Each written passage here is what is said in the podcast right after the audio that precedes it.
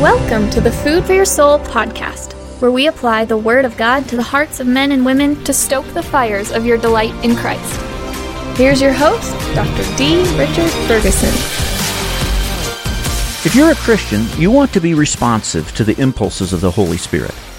But very often we miss those promptings because we're listening for the wrong thing. We're waiting for the Spirit to give us a completely different kind of guidance, and so we miss the guidance He does give.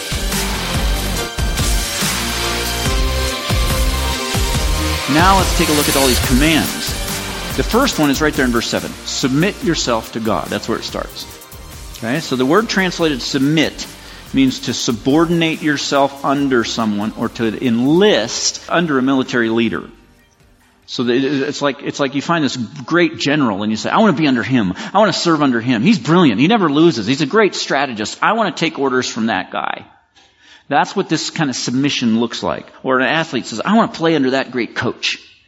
I could be great if I were coached by him. It's a, it's a picture of someone who realizes I'd be a lot more effective in my life if I could, if I could take direction from that person rather than give myself direction.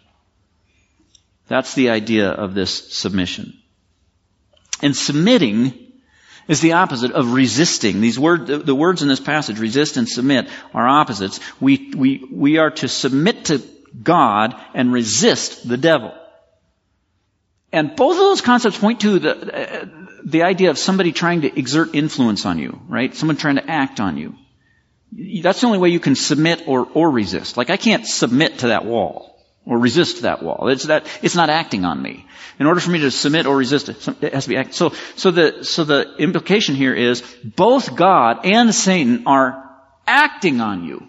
They're both acting on you right now, and you have to submit to one and resist the other, and you and you you, you have to pick one because um, there's no such thing. Submission to one is always resistance to the other. There's no such thing as submission to God that doesn't involve resistance to the devil.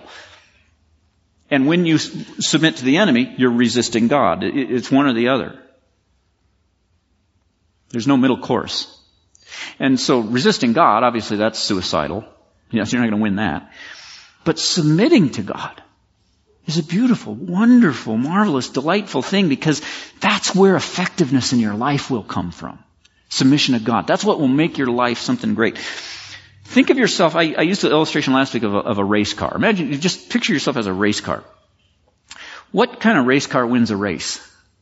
No race cars. No, race cars don't win races. Drivers win races, right? A, a car will pass the finish line under the checkered flag and win. That'll happen when there's a great driver in the driver's seat and the car is being especially responsive to the driver. Right? That's when, that's when they get a victory. That's submissiveness. Every one of us is like a car, and we're, we're either being driven by God or being driven by the devil.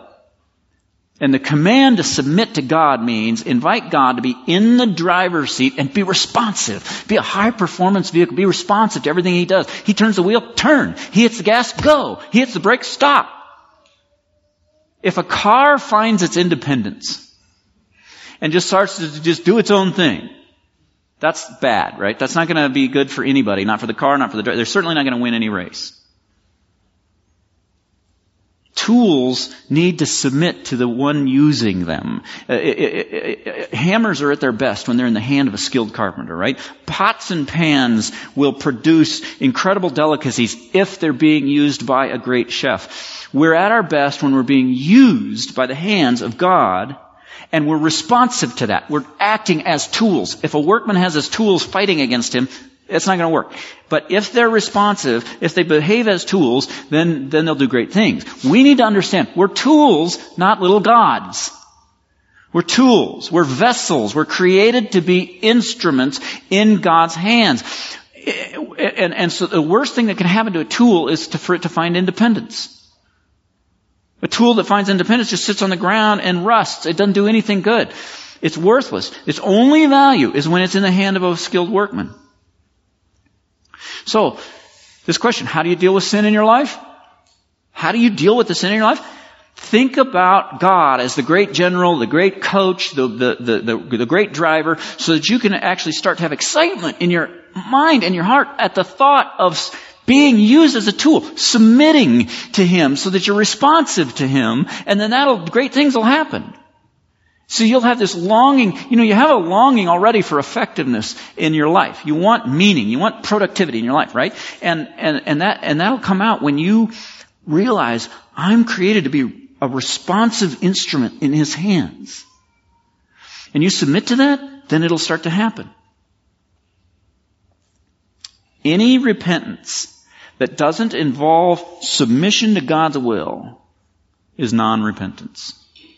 It's not repentance. Does that car illustration help you? Imagining yourself as a high performance race car with the Holy Spirit in the driver's seat? Success in life, winning the race, will happen or not happen depending on how responsive you are to Him. If you do like that illustration, let me add a caution, because it would be easy to take that analogy the wrong way. When I talk about responsiveness to God's guidance, I'm talking about moral responsiveness. God doesn't guide us by saying, turn here, go down that street, choose that option, say these words. He doesn't do that. He guides us morally into righteousness. The impulses we need to be highly responsive to are the ones that say, that attitude is unholy. This is the right attitude. Or, that direction is morally corrupt. This is the way of purity. Or, those impulses are selfish and prideful. Here's the way of humility. As you walk through your day today, think of the Holy Spirit in the driver's seat, turning the wheel, hitting the brakes, stepping on the gas, on moral impulses. Don't listen for the Spirit to tell you specifics on what to do or say, but do listen for His nudges in the direction of what pleases Him and what grieves Him, and be as responsive as a high performance race car to those nudges. Thank you for listening. If you found today's episode edifying, why not share it with a friend? This season of the Food for Your Soul podcast features excerpts from our sermon series on the book of James. 50 expository sermons covering every verse. You can find those and hundreds of other sermons for free download on drichardferguson.com. And if you like listening on your phone, get our free mobile app. Install the Church One app from the Play Store and select Food for Your Soul. Until next time, rejoice in the Lord always and set your mind on things above, where Christ is seated at the right hand of God.